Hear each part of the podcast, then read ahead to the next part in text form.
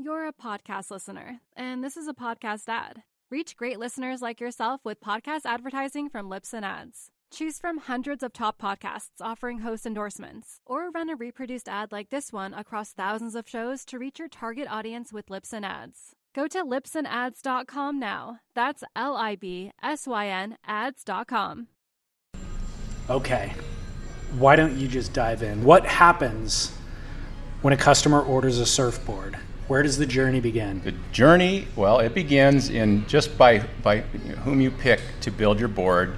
You're kind of opting in on uh, materials and construction. Now, if, if you're going to a hand shaper or somebody that uses one of the CNC machines, and whether those finished blank products are going to be glassed at a contract glass shop or in-house, that all is going to determine, you know, the look, feel, cosmetics, and the strength of the of the finished board because each has their own strengths and weaknesses. Okay. So, by and large, like when you talk to uh, Greg Marks recently, this whole thing about a contract gra- glass shop is is kind of relatively new, and it goes back to probably when you know he started in the in the early '80s, Waterman's Guild.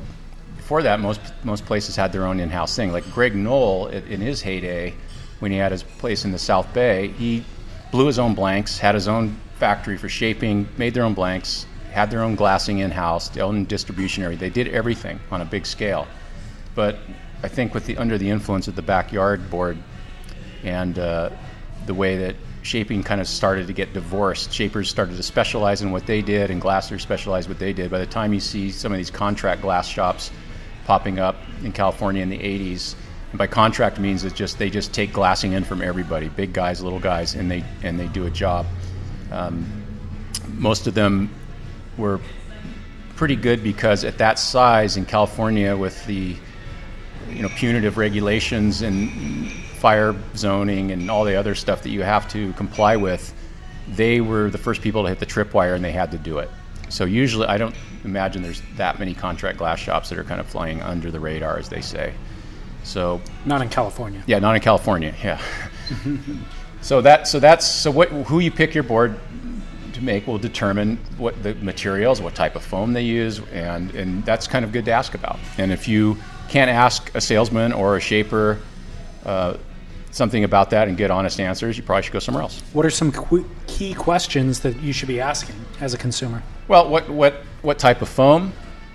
And uh, if you ask a question and say, "Well, I've heard so and so down at the local beach break say that super blue or this," and if you get somebody that is not willing to give you information on that and you know, with any kind of knowledge, you know, you know you're not in the right place.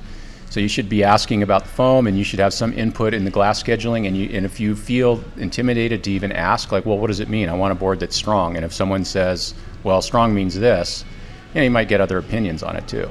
Hopefully, that's what this broadcast will do: is educate people so they can they're not falling prey to myth and, and old wives' tales. Right. But basically, it's about being free to ask questions and not feeling stupid to ask questions, or feel intimidated, or feel browbeaten, because uh, you should you should know what goes into your boards and what materials and where it's being glassed and and but you you should have also done your homework based on word of mouth or reviews of, of the type of board and where it's glassed you know in the first place. I would like to think that with the basic information that we're providing through this, that they would then have enough information to know that the shaper's either qualified to answer the questions or not, right? Like like you were saying, a lot of shapers or glassers do things by rote Right. They don't know why they do it. Some and of it's time management too. Okay, maybe. Because yeah, yeah. For me, I, I spend ninety percent of my time answering these questions by email or other way that I just feel it's my duty, not just customer service, but to educate people. And to me, when I actually get to go in and spend 90 minutes shaping a regular, you know, shortboard out of PU, it's a holiday because the rest of the time is all just correspondence. Right. And but I choose to do that. I don't have to. I could just have these like terse one line things like, oh, do it in S glass or oh, this. I mean, but I want to educate the public. Yeah.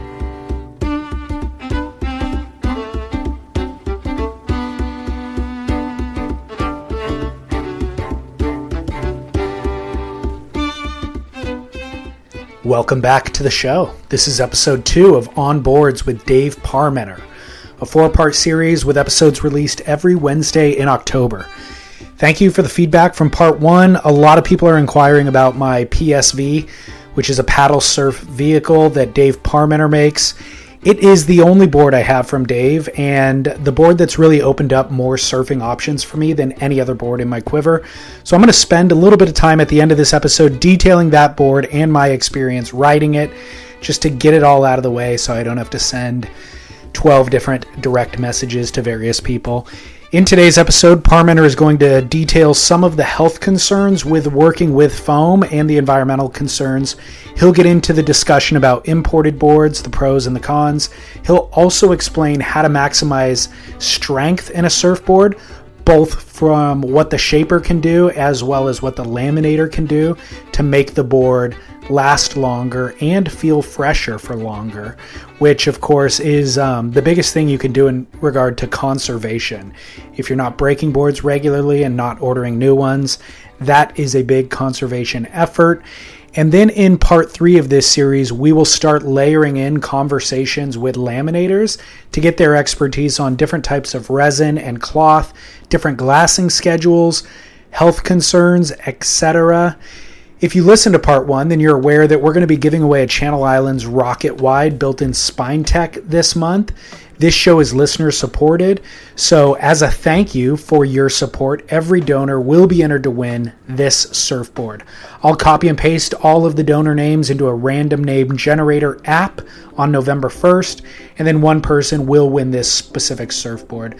I'll put you in contact with Channel Islands, and then they'll provide the board to your specs, and you will only be responsible for the shipping costs. Pretty rad of them to do this for us. I've actually been riding the Rocket Wide for the past couple of weeks, and I got it after doing that episode on the Groveler surfboard design. I've been riding Roger Hinds Fish all summer and absolutely loving it. And then when I went to the BSR cable park in Waco, I just rented a high performance shortboard and it kind of um, gave me the itch to just go vert and add a tiny bit of pivot and ripability to my surfing without really going for a full skinny shortboard where I'd have issues paddling. Um, so I saw the Gudauskas brothers riding the Rocket Wide in a couple of promo videos that they had put out. They were ripping, of course. And then I talked to Alex Gray, and he was just saying that the Rocket Wide has been his favorite board that he's had in a while. So I pulled the trigger Turns out I love the board. I've ridden it maybe 10 times or so in the last month. Um, I just got a stock one from Channel Islands. It wasn't custom made. They say to order it three inches shorter than your height. So I got the 5'9 by 19 and 3 quarters by 2 and 9 sixteenths with a swallowtail and a 5 future fin box setup. Although I've only ridden it with a tri fin setup, and I've, I've been loving it. It's been working really well for me the waves have been good, so I've been riding it in good, you know, moderate to good surf mostly, kind of shoulder high surf, uh, beach breaks around Orange County. And I ordered it in a polyurethane and polyester resin construction, but your rocket wide that you could potentially win through this giveaway is going to be built in Spine Tech, which is an EPS blank, but rather than a stringer, they embed a composite spine on the deck along with a couple of carbon strips. The idea is that the spine tech replicates the quote feel of traditional PU construction, that frequency that Britt Merrick was talking about in our last episode but it retains resilience, freshness, and pop for longer. It retains that stuff indefinitely. So basically, the materials don't really break down as quickly as traditional constructed boards do. So, specifically, the Spine Tech is a two pound density EPS foam core with the Spine Tech composite stringer embedded into the deck, along with fused unidirectional carbon tape on either side of that spine, one layer of warp glass, one layer of e cloth on the deck, so that's two layers of glass there's no composite spine on the bottom that is only on the deck of the board, but it does have two strips of woven unidirectional carbon tape along the bottom and then a 4 ounce e glass cloth on the bottom. So, two layers of cloth on the deck, one layer of cloth on the bottom, and then it's glassed with Entropy Super Sap epoxy resin, which is a bio based resin. We will get into those cloth details and the resin details in part three of this series next week. I have images and video of the Spine Tech board being ridden by Bobby Martinez, Sebastian Zietz, and others on surfsplendorpodcast.com slash donate. It's also where you can support this show and be entered to win the board if you haven't already. Any and all donors will be entered to win. Thank you to everyone who signed up in this past week. Your support will go a long way to supporting future episodes, and it's actually going to get me out of my SoCal centric bubble. I'll be recording a few episodes in Hawaii this month. I'll also be doing an East Coast series next month, and then hoping to plan an Australian trip for next year. I've started to talk with actually the um, inventors of the spine tech technology, reached out and they've got connections with board builders, of course, all over Australia. So I'm planning to put that together, and that's all due to your support of this show. So, endless thanks for that. Really excited with um, all the conversations that'll be coming up in future shows. But back to today's show.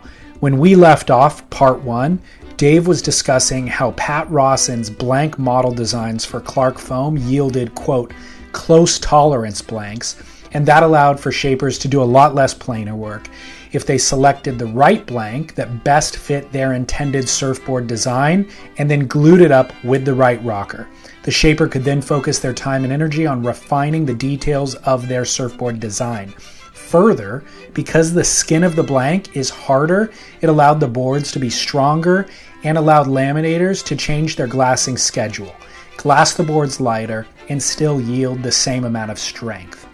Here's more about what that meant for shapers of that era. Again, 1992 to 1994. Well, if you were a working shaper at the time, going from, like, say, the late 80s and early 90s to when those blanks became available, it was just, a, it was a sea change. Right. And, it, and a lot of people didn't cotton onto it for a long time, too. People still kept, there was, there, Gordon Clark was pretty angry with the, some production shapers that were too lazy or didn't want to order the right blanks and they would just get used to using a certain blank. There it might be like a big fun board blank that they just were used to using and they would attack it efficiently and quickly and been able to render say like a Slater type shortboard out of it and they and but they would they would do that and then they would overshape it so much that the board would just be weak mm-hmm. and it would be it would delam easy and that's that's the important thing. The, the, the thing that I really want to stress about this is that most of the time, if a, if a customer or a surfer has problems with a board uh, with strength, it's or, or delams and dents and everything like that, it is the shaper's fault. It is not the glassers. Very few glassers, I would say, cut corners that much.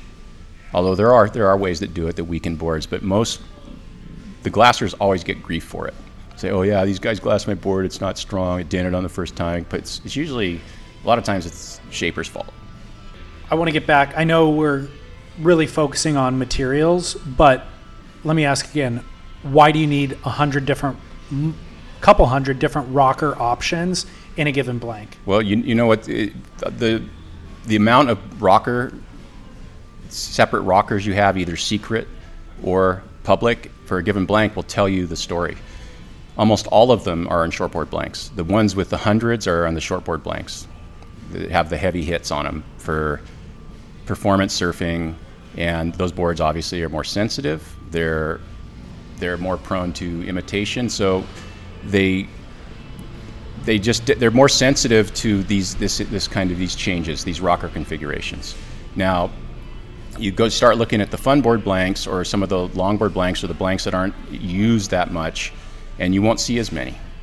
But the, the key thing with the with the shorter ones too is in all blank rockers is it's not just a measurement. Like you don't if you look at a blank and say it has measured from the middle or wherever people measure it with a straight edge, if it's five inches in the nose and two inches in the tail, that's not that's not, not just a rocker. There could be a hundred different ways that you get there. The configuration of the rocker is more important than the measurement. Some rockers peak, the apex peaks way back under your stance, like the Al Merrick shortboards, key ingredient of those boards. And then there's other ones where it's more in the center, the classic island thing. Longboards tend to peak back, you know, the old fashioned nose rider type thing. So it's how those rockers are configured. And so a lot of times you see those, that's where those, those incremental things are in the, you know, the variances are in the rocker. The, the adjustments can be made from anywhere between the center of the board to the nose. They could be made from in the last be- six inches of the nose. They could be made in the last. Yeah, and that's just nose. if you ask to to have the rocker pulled from a center point, which is just kind of it doesn't really. All that that is is a it, it's kind of a, a an accepted static point because it's not really the center of where the rocker should be when you surf on the board, right? It's just it's just that we get enough data from that that it starts to mean something to us as we talk about it. Some people measure it in different places, like where the apex of the rocker is. And there's all these different. Everybody has their own thing, but it only means something to the shaper or the board or the foam manufacturer if you have enough of those numbers rigidly controlled, where you Right. get a database on it. But the the rocker is a, is a key thing because it, it it it changed like how incremental it used to be.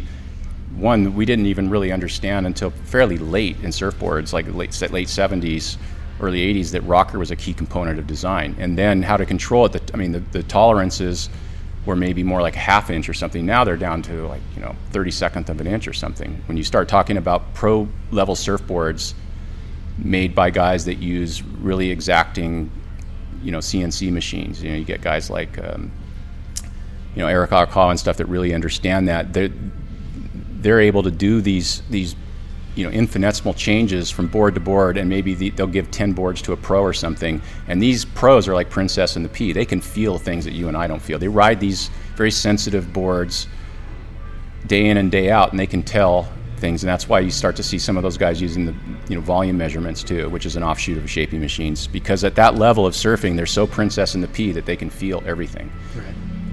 but the but that rocker revolution is, is kind of was a key thing because it's you know it came kind of from Brewer and the understanding that rocker was a key driver. And then uh, you know I would say Parrish took it to the next level and then Barnfield took it from there and then Rusty took it from there. So like being able to use it incrementally engineer it and also have a you know a, a quantitative type of engineering thing of taking measurements all the time so that you have a, a, a database you know of all this so that it starts to mean something instead of just looking cool in a shaping room measuring the rocker Right. In part one, we had discussed how polyurethane foam blanks are made available to shapers in six densities. A lot of high performance shortboard pros are riding the lightest weight boards because they're light and fast. Toe in boards are heaviest density by a factor of about 300%. But density isn't the only thing that matters in polyurethane foam. And again, keep in mind, we're talking strictly about polyurethane foam right now, often referred to as PU. EPS or expanded polystyrene is an alternative type of foam. You'll hear people mistakenly refer to it as epoxy. Epoxy is a resin used in lamination, but EPS is the foam type. Dave and I get into that later. But right now, we're discussing polyurethane foam, which is far and away the most common foam for surfboard manufacturing. Dave explained to me that density is only one characteristic of polyurethane foam. There are other things to consider.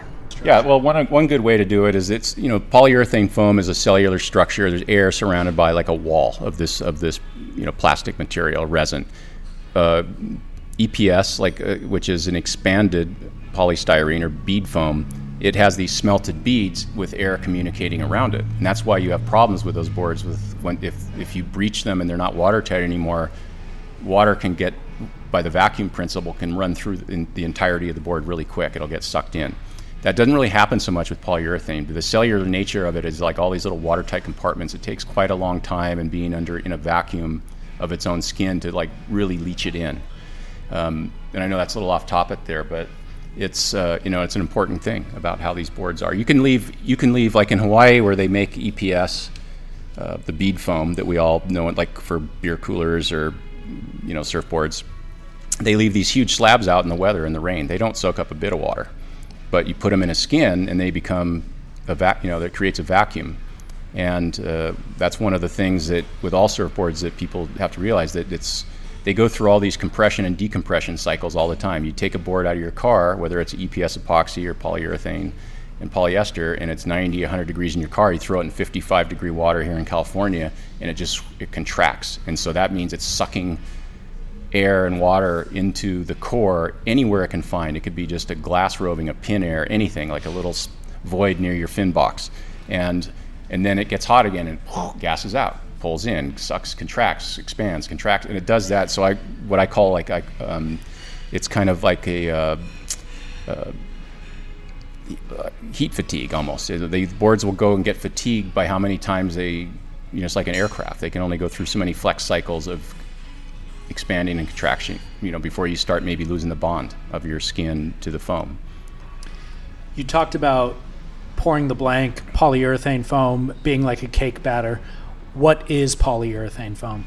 Well, we, it's a uh, it's a type of resin. Um, they, there's all the, if you go to each manufacturer, there's all these different formulas. So there are, and I'm not sure the chemical composition of that. I can talk more about the like the resins that you glass the boards with, but everybody has their own formulas, and there's a lot of uh, builders. There's a lot of foam companies that have really good formulas and good foam, but maybe they don't have the the plugs, you know, the the blank shape themselves as good as say like a U.S. blanks or something like the, and uh, you know maybe they're more crude or they don't have the amount, the the sheer number of them, or maybe they don't have the service in your area to get you blanks glued up.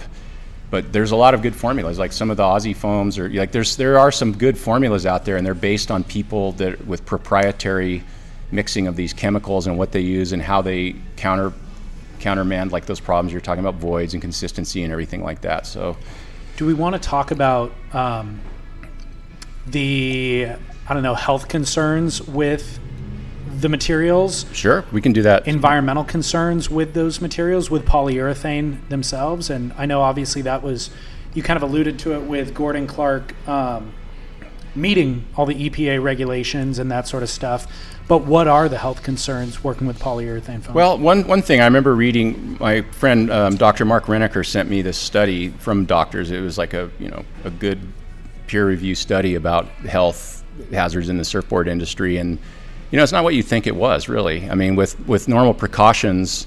Um, you know, probably the main thing are some really, like the real gnarly bad actors are acetones, which you know go into your skin really easily, uh, go into your kidneys and or liver, and um, but in dust is, the, is probably one of the worst things. And then there's the what's the, what's the issue with dust? Dust is bad. It's just it it's a predictor for morbidity and mortality everywhere. It doesn't matter whether you're living in a hut in the Sudan with you know firewood smoke, any type of fine particle that goes into your lungs, whether it's sterile or toxic, it's just bad news. There's no way to get it out. Yeah, well, your your lung flushes like tons of water through your lungs every day to get rid of it, but it's just not people don't live as long when they have to deal with particulate matter in their lungs.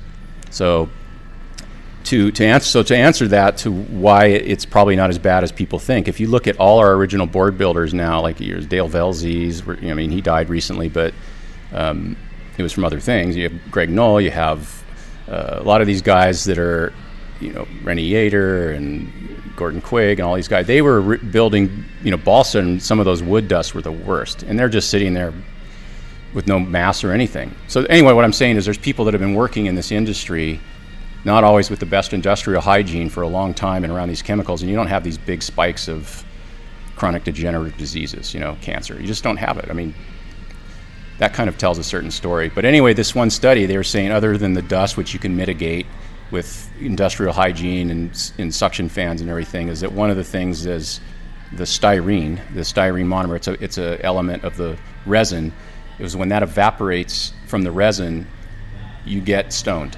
So that's that. So when you put your board in a car or a new board and it has that kind of real acrid, acrid smell, that's the styrene evaporating from it. And we'll get into that a little bit because that's about you know that comes into uh, under the heading about how resins cure. But those you you notice when people that work around that without really good rest, masks and respirators is they they get stoned and they get forgetful. So, I mean, I've seen guys working with it and they'll drive down the street and forget where they're going or come back. And but whether it's toxic, yeah, you know, long term, I don't. All I can say is that people have worked with this stuff a long time, and uh, I would say the acetones are probably like those types of things. The VOCs you hear about, like evaporating styrene and acetones, and probably you know obviously resins. Those VOCs being volatile organic compounds that everybody's trying to, you know, eradicate from the air.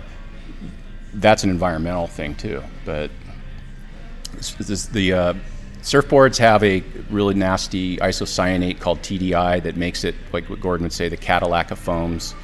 Um, that is a known, uh, like toluene, it's one, D-isocyanate or something like that. I forget the name of it, but that is a bad actor. Um, probably more for the manufacturer side of it when it's in when when the surfboard is by the time you're dealing with it as a shaper it's you know it's inert and their Clark Foam had all their hazardous material stuff that they had to have for OSHA and the fire department and all that and most of the stuff was just presented as like it would really be nothing more than ground up dinner plates or something Sure. plastic you know polyurethane and but in the manufacture of it, so you are using these things. Everything that we, all our wetsuits, all our surfboards, doesn't matter how, unless it's one of these really uh, experimental green environmental surfboards, they all come out of the same oil well. And so with surfboards, I kind of would take the, the, the same stance that Yvon Chouinard has always taken, where he just says, well, I can't be an environmentalist, I can only be a conservationist. So if I'm going to use these resources, that I'm going to make the best thing that I can. It's going to last as long as I can. So I think that's kind of our marching orders in the surfboard trade. I mean, we have to if we're going to use these tr- these materials to make surfboards, which hopefully make us all better people and maybe make us less consuming on another aspect of life because we are enlightened with what these surfboards bring to us in our relationship with the ocean. Then let's just make them as best we can. Make them last as Make long them last, possible. understand, and then try to, and then definitely support people that are pushing into uh, veggie-based or soy-based epoxies and different types of cloth because of the, if we could get off of all that stuff, it'd be fantastic. But uh, there are a lot of fantastic materials. I've seen some biofoams that I've used, and I know there's some really groundbreaking materials that are being used that are, you know, much less, you know, have less just environmental impact. But, you know, the customer just won't accept cosmetic st- issues. I wish they would. If Yeah. they would, you know, accept some of some of that less than you know perfect cosmetics and surfboards, we'd probably be better off. You also talked initially about um, polyurethane foam just being great to work with as a shaper. And we're all familiar with it, and that's why we continue to use it. But it seems to be also just as a surfer, it's a feel that we're also very familiar with. Yeah, and and it's really uh, who can quantify that. It, but it just does. It exists. It's just something. I think you know. Here's here's the thing. I think what it is.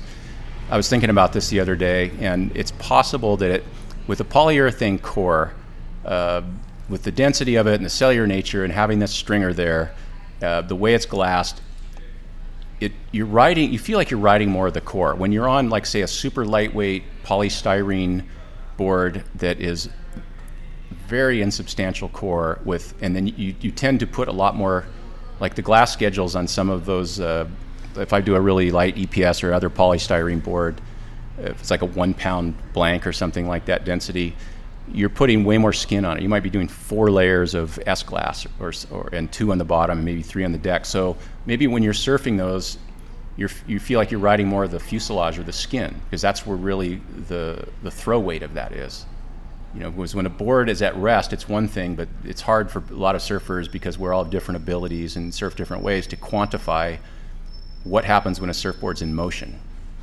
and how that you know that momentum Newtonian physics translates, and especially when you start climbing and dropping, and the board it's polyurethane with a stringer. Brewer used to say it was like you, th- you know, it was like throwing a spear or something, and you kind of follow it. Other boards that are super light, it's more like throwing a saltine into the wind. You know, it's light, but it doesn't doesn't have that carry, and so that some of that might be the feeling that we crave for people that grew up on PU and polyester. Yeah, it's a good analogy. surf. We should talk about surfboard strength, but talking about that, we established that, in my opinion, or my estimation, or my experience, that overshaping is the number one cause of faulty, you know, boards that are that fall apart. But we need to also. One of the problems I have is talk in talking to people is they say, I want to do this glass schedule, this foam, because I want my board strong. And then I just reply, well, what type of strength are you talking about? Because there's two main types of strength that surf, surfers deal with. Okay. One is like the compound or impact strength that you deal with, like knee dents and you know D-lams and, and dings and things like that. And the other is the tensile or shear strength of having a board buckle, twist, snap, whatever, like some, how something breaks. Two different types of strengths. And what's interesting is that people that are have less experience or maybe they're beginners, they tend to have more problems with boards denting or dinging, things like that, things that actually will impact the board from impact because they're just not, they don't have the experience yet, right? Whereas really good or performance minded surfers accept that as a given that boards are going to do that because they abuse them and they're more concerned about snapping boards.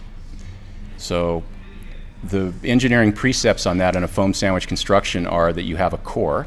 And an, as an engineering beam, if you had a, a, certain length and width and thickness of that core, the, the main thing that's going to keep that board from actually snapping in half when put under load is going to be the thickness of that board. So if you had it, for example, if you had an aerospace engineer come in and say, "You guys are breaking all these boards, like we can solve that for you," and they just say, "Well, all you need to do is make all the boards five inches," and then you'd say, "No, we write them at two inches." Like, you guys are crazy. You can't do it. It's just you're already on a flawed structure. And so the number one thing is is that thickness. So on that, so if you have a lightweight foam core, the thickness is the most important thing when you when you put the glass and the resin on on top of that foam structure and it permeates into there and there's a bond the the next important thing is apart from the you know the weight and quality of that core itself like how much it will deflect under load or bend is the bond. By bond i mean your skin or your fiberglass skin how that bonds with the resin to the foam. Too little and you do this thing like you do a peel test where if you've ever seen a broken board that was say airbrushed or done in a contract glass job where they've really sped up the laminations if you can peel the resin off a broken board and no foam comes off with it then there's no bond. On the other hand you can have too much of a bond where it, it goes too deep and you just get like a heavy weak board because there's, the resin's gone too deep and then you pull it and foam just comes up. What you want is just the right amount of bond on there. So the bond and, and enhancing that bond is a huge overlooked aspect of surfboard strength when it comes to the tensile strength or shear strength.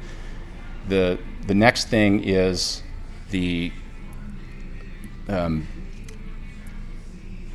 the way that, that, that, so when a board, when a board starts to, if you had a, a, a super slow motion like GoPro on a board that went out at pipeline and you could somehow watch that board break, what you would see is it would bend would start to be under load, and it's usually at the end of a leash. Leashes break more boards than anything because you just anchor it, and the board just is basically like put under an industrial press. So you'd see that board twist. You see a lot of board, broken boards with that twisted cleavage, and it would one side of the the fiberglass on one on the deck, and the same exact side, the spot on the bottom side. One one side of the glass has to expand, the other one kind of has to contract so what you see is you start to see in slow motion this crimp. It's like a little buckle at where the glass, the bond fails. Your bond of the skin to the core fails, and then that's done. Like even if the board survives that and doesn't snap, it's really it's a totally compromised structure. When you're hiring for a small business, you want to find quality professionals that are right for the role, and there's no faster or effective way than through LinkedIn Jobs. Your time and capital are precious, and there is a powerful resource that can help you focus on what you're good at and integrate people into your team seamlessly to help grow your business. LinkedIn Jobs has created the tools to find the right professionals for your team efficiently and for free. LinkedIn isn't just another job board, Everyone is already on LinkedIn with their resumes and references, and now LinkedIn has designed a hiring platform to connect you with candidates specifically qualified for the job that you post about.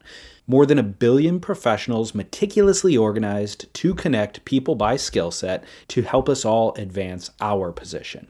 2.5 million businesses already use LinkedIn for hiring, and 86% of small businesses get a qualified candidate within 24 hours. It's that fast, easy to use, and effective. LinkedIn Jobs can help you write job descriptions, filter the right person to you, and give you the tools to help you interview them like a pro linkedinjobs.com slash surf is where you go to post your job for free yes totally free. That's linkedinjobs.com slash surf to post your job for free. Terms and conditions apply. You're a podcast listener, and this is a podcast ad. Reach great listeners like yourself with podcast advertising from Libsyn Ads. Choose from hundreds of top podcasts offering host endorsements, or run a reproduced ad like this one across thousands of shows to reach your target audience with Libsyn Ads. Go to libsynads.com now. That's L I B S Y N ads.com. Now, the stringer are, was put into boards as a stiffener. It's not so much of a spine, it's not the, be all and end all for strength. What it does is the bond of that resin and fiberglass over the stringer on both sides forms what we call an I beam effect. So once, as long as that bond is there, you have this kind of an eye shape where the stringer is the vertical part of the eye, and then the, the cross parts in the top or bottom are those flanges of glass over that. That's kind of like a, a like a steel girder, right? An I beam. You get your strength from those extrusions. In other types of boards that don't have stringers, or even that do, you can kind of do that with enhancing or adding more fiberglass or carbon to a rail, and you get kind of like a C beam. So it's that is a curved shape that keeps that like that, keeps it stiff. Um, the that's that's really kind of the you know one of the most important things right there is just is if you could enhance the bond on these things a lot. So just like with the foam pour for the blank, there's inconsistencies based on environmental factors and or human factors. Is that to say that there's similar inconsistencies in the glass job where the bond if it just has one weak point in the bond somewhere along the entire board it's Well, only as strong as its weakest when it's link? put under load, the, the physics will just find a way. It will find a weak place on it, and that's why they always break on the deck. You know, they they they go down like that at the end of a leash. They push down, and one side of the board has to deflect one way, and the skin on the other one will usually give. Like if it's it's on the deck, so you always see that kind of crimp. Now, the, so the, the whole foam sandwich construction strength comes from two like equidistant points on the deck and on the bottom of those places always being right like right there. So thicker is better. Obviously, for performance reasons, we can't do that. We probably save a lot of boards like that. But to get back to the strength thing, so people need to speak a common language about why they are getting the, using the materials they're using and the glass schedules they're using and the resins they're using based on first we don't even always agree or address what type of strength we're talking about. Right. The other thing is people say well I am really heavy on my decks I have you know my bony feet or I, or I duck dive a lot and I want um, you know put all this like fancy carbon fiber on the tail. And it's like well again it'll it, it'll stiffen up the board somewhat but if the underlying foam has been overshaped, it, you could put titanium there and it doesn't matter. What, whatever's underneath it, you built it on, you know, you built your house on sand. It's just sooner or later it's going to give, and then you've just wasted 40 bucks on a carbon inlay. Same with power rods and strips down the center and everything. All you're doing is adding stuff that could probably be best addressed in the use, judicious use of the stringer and not overshaping. Right. Um, what materials? We're talking about bond. Obviously, we can't have the conversation without really discussing different types of cloth and then also different types of resin. you know, there, it's, it's for one thing, most of the resins we use, polyester resins, are just cheap casting resins. They're used because they're available and everybody knows how to use them, and they're easy to use. And they, um, they're a thermosetting resin, meaning that you have to add a hardener to them, like a catalyst.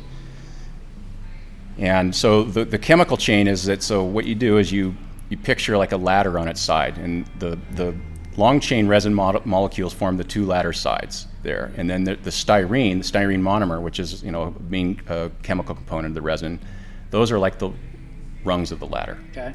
Now, when, when you get the right amount of catalyst or hardener in there, it sets off a thermal reaction that kind of that polymerizes or hardens that syrupy resin into you know that hard plastic that we know and love.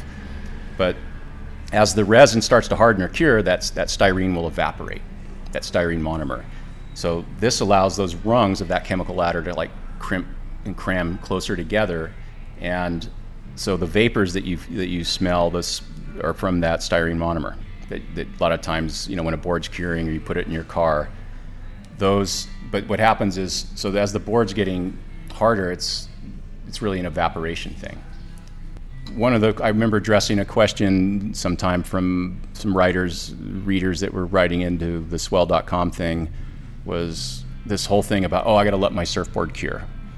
Like oh it's green, you know, it's I'm going to let it cure for a month. And so I went and talked to like all the experts in the field and uh, they, they just said, you know, actually the freshly glassed surfboard curing is really just about all the unnecessary styrene evaporating from the resin, and it re- removes the weaker molecules and lets that rungs on that like symbolic ladder tighten up and make the resin get stronger and harder.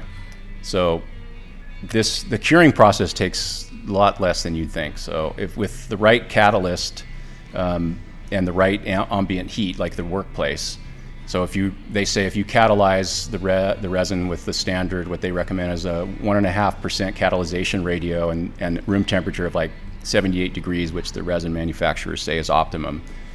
The, you know, this freshly glassed board will be 98% cured in one and a half weeks, months, no hours. Oh, hours. So you know, like I always said, surfboard's not a ham. You don't hang it up and wait for it to cure.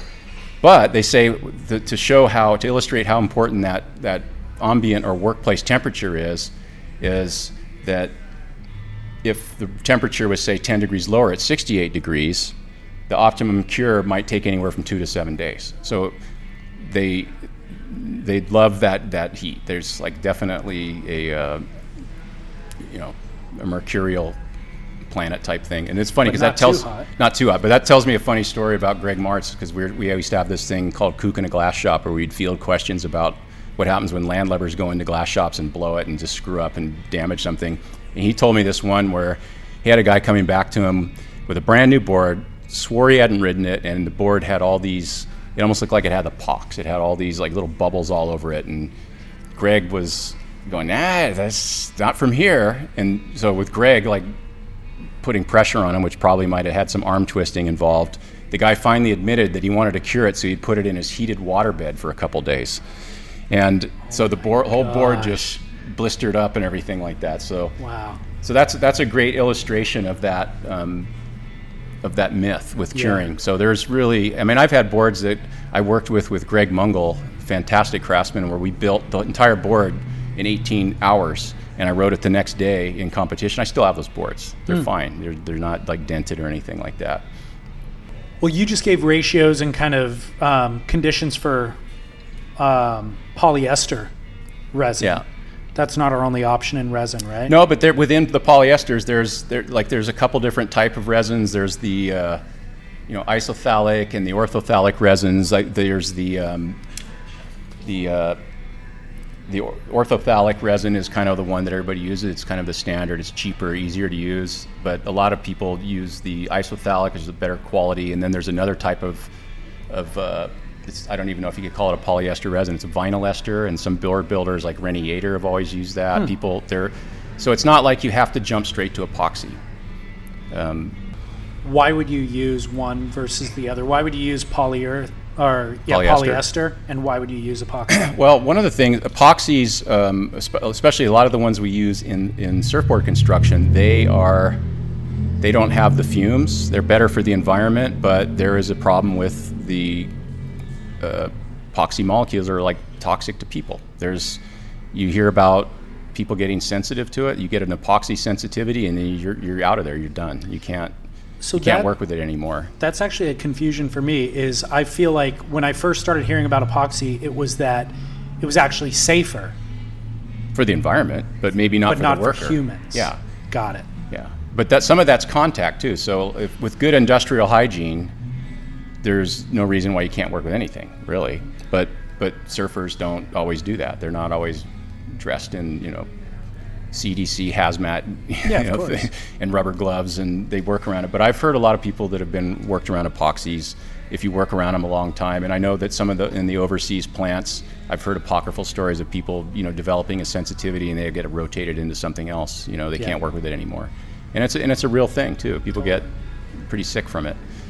So, from a performance standpoint, um, why would you use an epoxy on a surfboard? The, the main well a lot of people will tell you that they're stronger, but once again, we're taking just one component of this composite structure, the resin. What about the glass? What, you know, what about the fiberglass? What about the foam? The main reason why it's used is that it does not dissolve polystyrenes. So when, a lot, when some surfboard builders abdicated from the, the polyurethane polyester model of making boards, they started using EPS, but polyester resins will literally dissolve it, like you're pouring lava on it.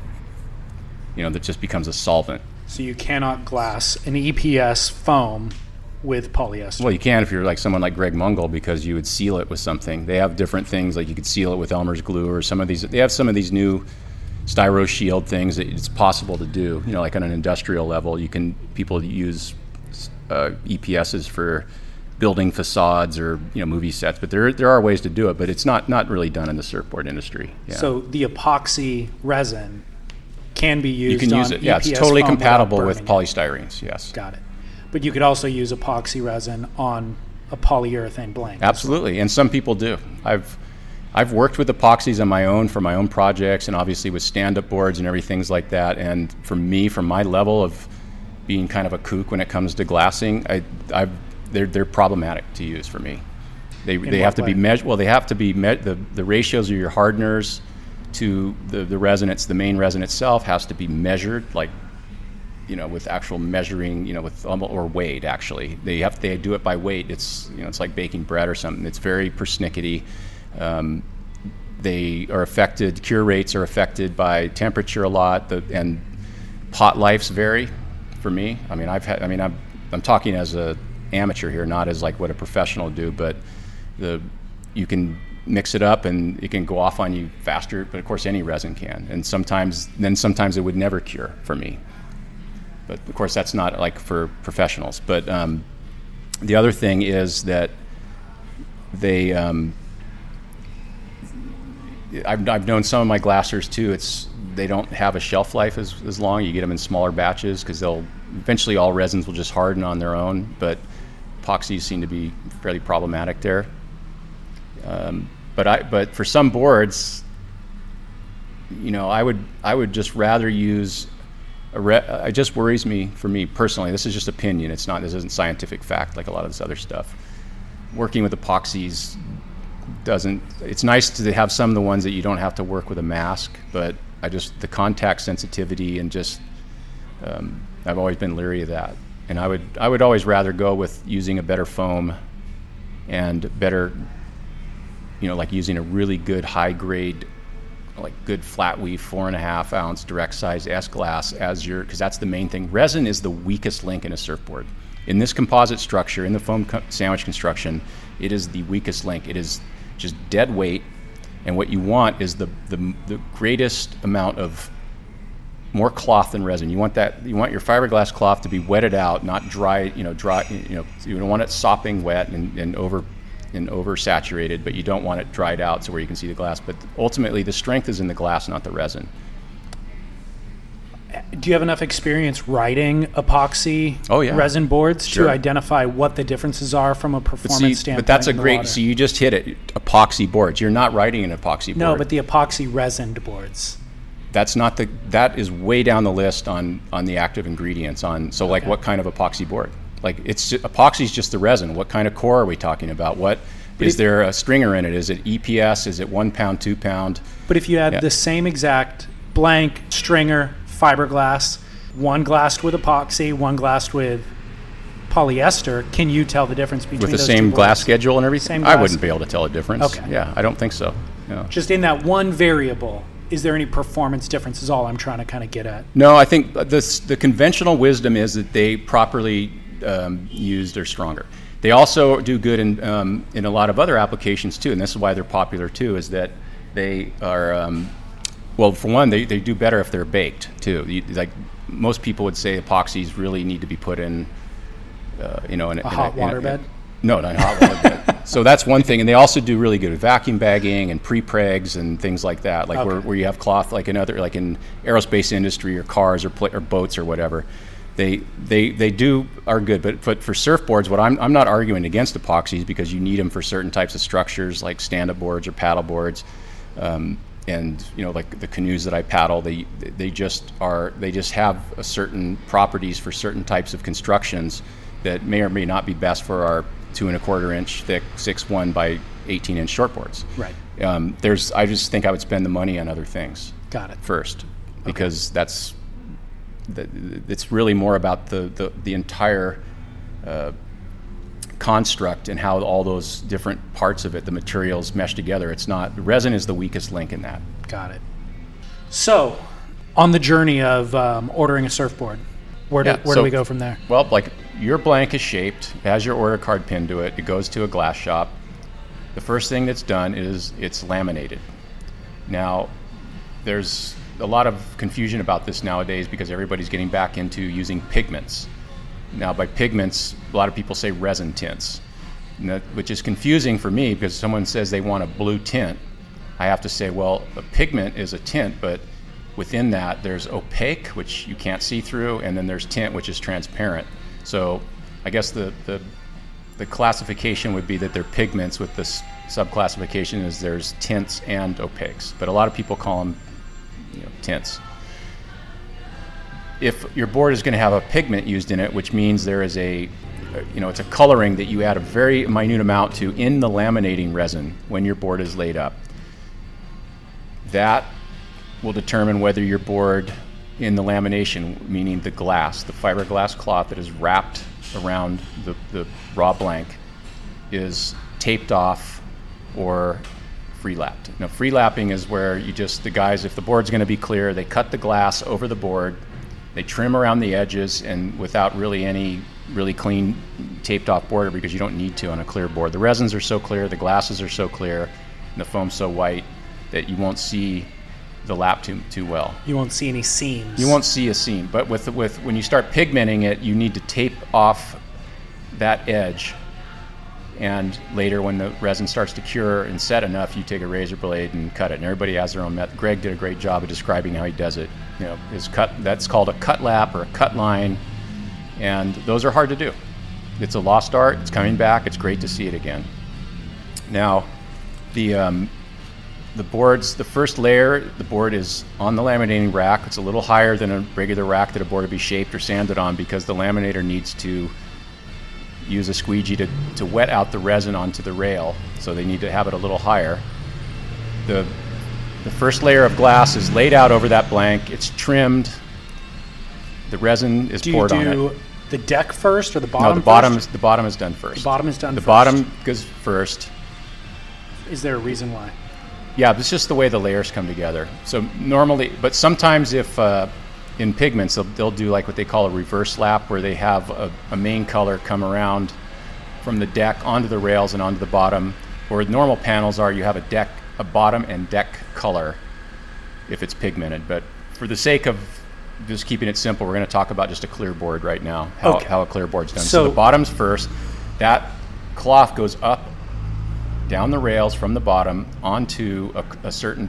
Everybody has different laps lines that they would use, but usually it's a little bit past the shoulder of the rail on the deck. You know, So the cloth comes off a large roll and it's just uh, rectangle shape. They it's pull a big enough roll. They pull it over, to they cover trim it. the length of the board, and then cut the sides so that it hangs how many inches over the rail. It, it depends. Uh, like I said, some guys will do that. That will overlap wider, so it's a little bit maybe stronger, or maybe it's easier to feather in later. But but by reducing that, you get it a little bit lighter. But usually, it goes up onto the shoulder of the rail, onto the deck. Okay. the first layer. So then that then they pour the resin, which they've added the catalyst to, and So in a bucket, in a bucket. They have a bucket They of, add resin. of resin and the catalyst, and they they pour that in there. It's mixed up, and then they start squeegeeing it nose to tail. so the catalyst hardens the resin. How Yeah. much time do they have? It depends. To work and that's it? a good. That's a good. That's a really good thing because it's some. It gets. It broaches the subject that I wanted to talk about. A lot of really good glassers, really guys that have spent a lot of time laminating, and um, you know, contract glassing shops where it it really does pay for them to get those boards past tackiness to where the board sets up enough that they can move them off the rack and do more because they work piecemeal. Most of them they get paid like a certain amount of money per board per lamination because they usually do have piecemeal in, in a shop like that. How you get paid? They will use d- other promoters in the resin to make it go off faster. They can do it with a shorter sh- pot life. The problem with that is a lot of those things that they do to promote a quicker cure, other than the catalyst, is that it will um, it weakens the resin a little bit. So there is this kind of conventional wisdom that is, is unique is that in sometimes amateur or intermediate level laminators can actually give you a better, stronger board because they can't. They need a longer pot life to deal with all that. They need more time to saturate the cloth, work with contours, wrap that cloth around the rails onto the deck, and then if anybody's ever done a board in their backyard, the the bottom of the board, the flat surfaces are fun. The minute you start trying to get that resin, which is creeping like you know Mrs. Butterworth syrup on the side of the rail and get it, and it's just dripping all over the place and all over your forearms and everything, and you're trying to wet out those laps that go onto the bottom, it's a nightmare. You know, professionals, it's no big deal, but when you're just doing it, it's pretty hard. So when your goal is to do it evenly as well. to do it evenly and not get not make a mess of it to where maybe you're getting, you know, some sort of like overspray or something onto Sure. the deck and. I mean, it, it just turns into a mess. So, so a lot of times, the guys that aren't over promoting the resins and that need a longer pot life, will they take more time because they need that time, and so you don't have the resins that, resins that are maybe more brittle or weak. Right. Uh, I know we're just talking about a clear, but if you were using a colorant, does colorant do anything to? Um, does that weaken the resin at all? Does that change any of the structure, or is it strictly aesthetic? Pigment, like theoretically, from what I've read and I've been told, it does, but it's I think that's pretty infinitesimal compared to the other things that people use to promote resins. Okay. because you're putting it a lot of times for so if you're going to do an entire board say opaque red you know, like a really nice red red pigment you you have to mi- mix both sides so it's the same color in one bucket and then you pour the other you pour half of it into one bucket and then you catalyze that and you do the bottom that's like maybe can't be much more than, than half a tablespoon teaspoon sorry it's like just a very little a lot of times it's not that much pigment It's a negligible amount of kind of that's, compromising that's of just the. that's just opinion because like, Sure. the the science says that it does, but it seems like for an overall stronger board, I think airbrushing's worse because when you airbrush a board to get color, you seal the foam, so you might have you'll have less absorption of the resin into the foam, so it lightens the board, but it's we go back to our peel ply thing where you don't have as good of a bond. You're Right.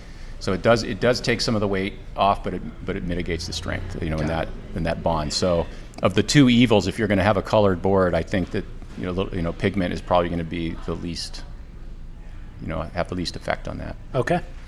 So we've pulled the cloth over the bottom, saturated it with resin, Yeah. and now what?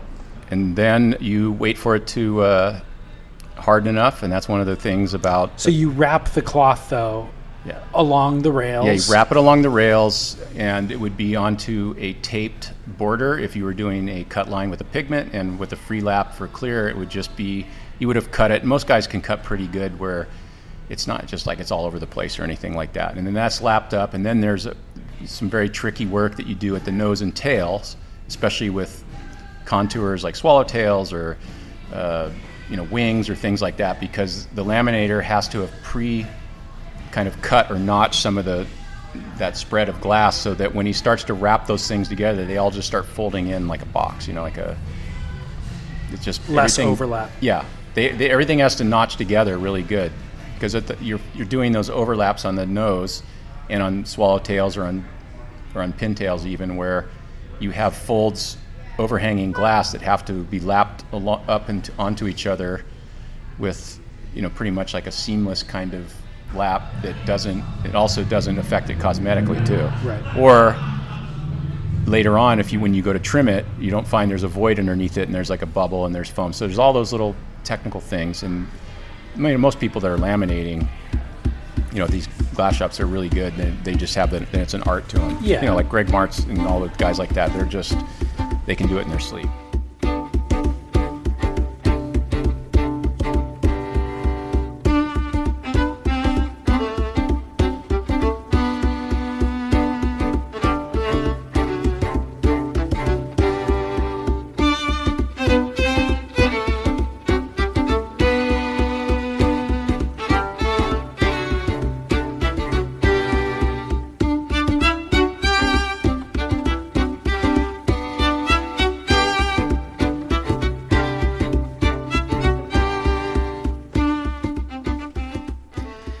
I hate to cut the conversation off, but The reason why I wanted to break this conversation into various episodes is that there is a lot of information to digest.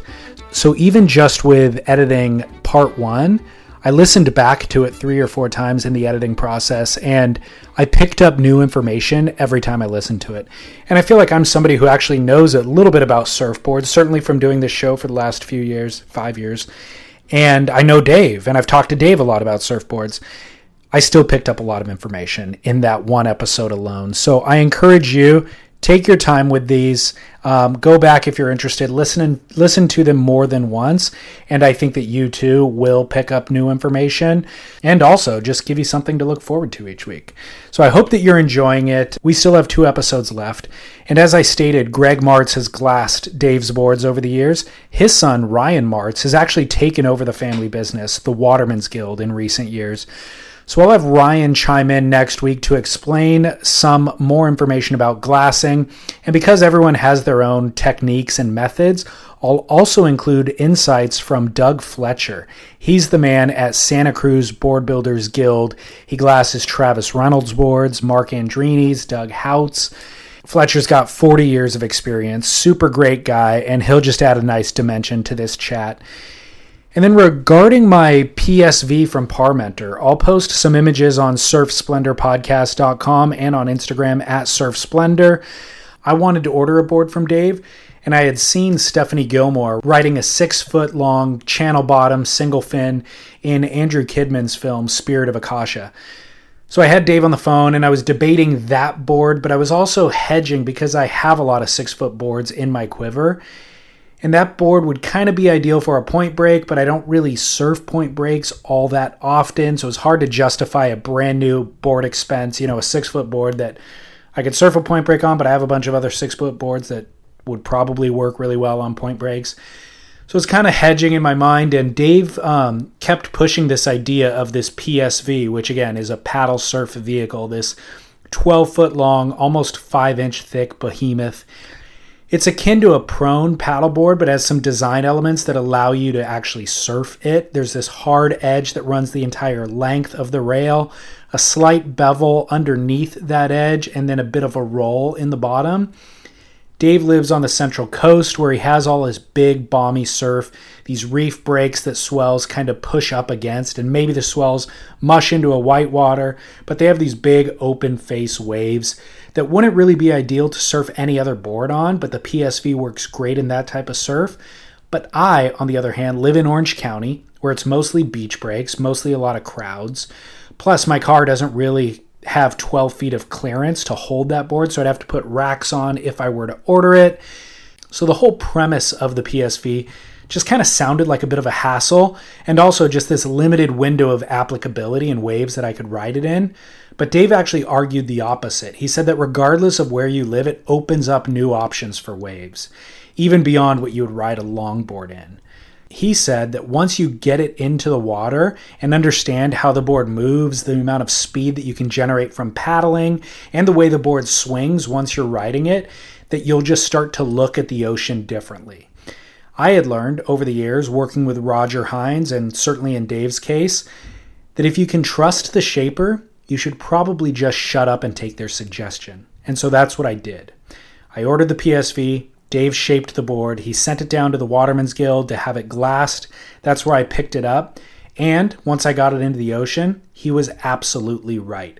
The board is a total game changer to a degree that I had really never experienced before.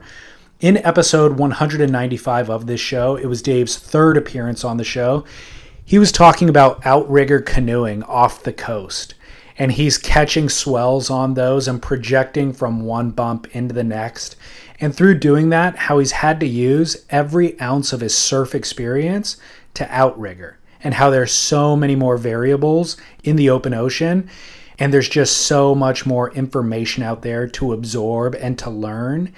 And then he started referring to surfing as just, quote, playing in the shore break. And this PSV experience feels like a small degree of that. It's made my shortboard experience and even my longboard experience feel so, so narrow. not only in the style of waves that I ride those boards in, but also the style of surfing that I do on those boards. The PSV picks up so many new sensations, and I've only really ridden it in small surf, mostly just small mushy surf that doesn't really have enough energy to shortboard in. Or if the shortboard peaks are too crowded, I've taken the PSV down the beach to what looks like long, fast waves, but I'm able to stroke in way earlier, set a line, and then the board just goes so fast that I'll make these crazy long sections. This past weekend in particular, we had a bit of swell, but it was this pretty walled direction. So it was large but walled for most of the beach breaks. So I took it out to a deeper water beach break where the waves were just kind of capping and then maybe reconnecting into a reform once it got shallower. And I would just catch whatever lump came my way and then not even really try to assess whether there was a shoulder on the wave. Just if it was a lump coming my way, I would just swing and go. And then I would just navigate completely different terrain than I'd ever consider riding on any other board. And I would cover vastly larger areas. Some of those waves reformed on the inside, some of them didn't. It was just kind of whitewash all the way to the inside. But the length of the ride was almost like riding three or four different waves all in one go. Certainly for the length of the, you know, distance covered compared to a shortboard, but also just in the style of waves that I would ride. Any one wave felt like three or four waves because take off on a mushy section, kind of go through a slopey section, reform into a fast section. So just a completely different surf experience. Needless to say, I'm a huge fan. I'll post images, but you can read more about the PSV on Dave's website, which is nowtro.com N-O-W-T-R-O.com. He's great with email and he'll give you much more information than you even know what to do with. And then, of course, don't forget if you want to support this show and this network of shows, there's a couple of ways you can do it, but the easiest way is a PayPal button on surfsplendorpodcast.com slash donate and then you'll be entered to win that rocket wide in Spine-Tek from Channel Island Surfboards. All donations received in the month of October are eligible. I will pick a winner on November 1st and post it on my Instagram stories.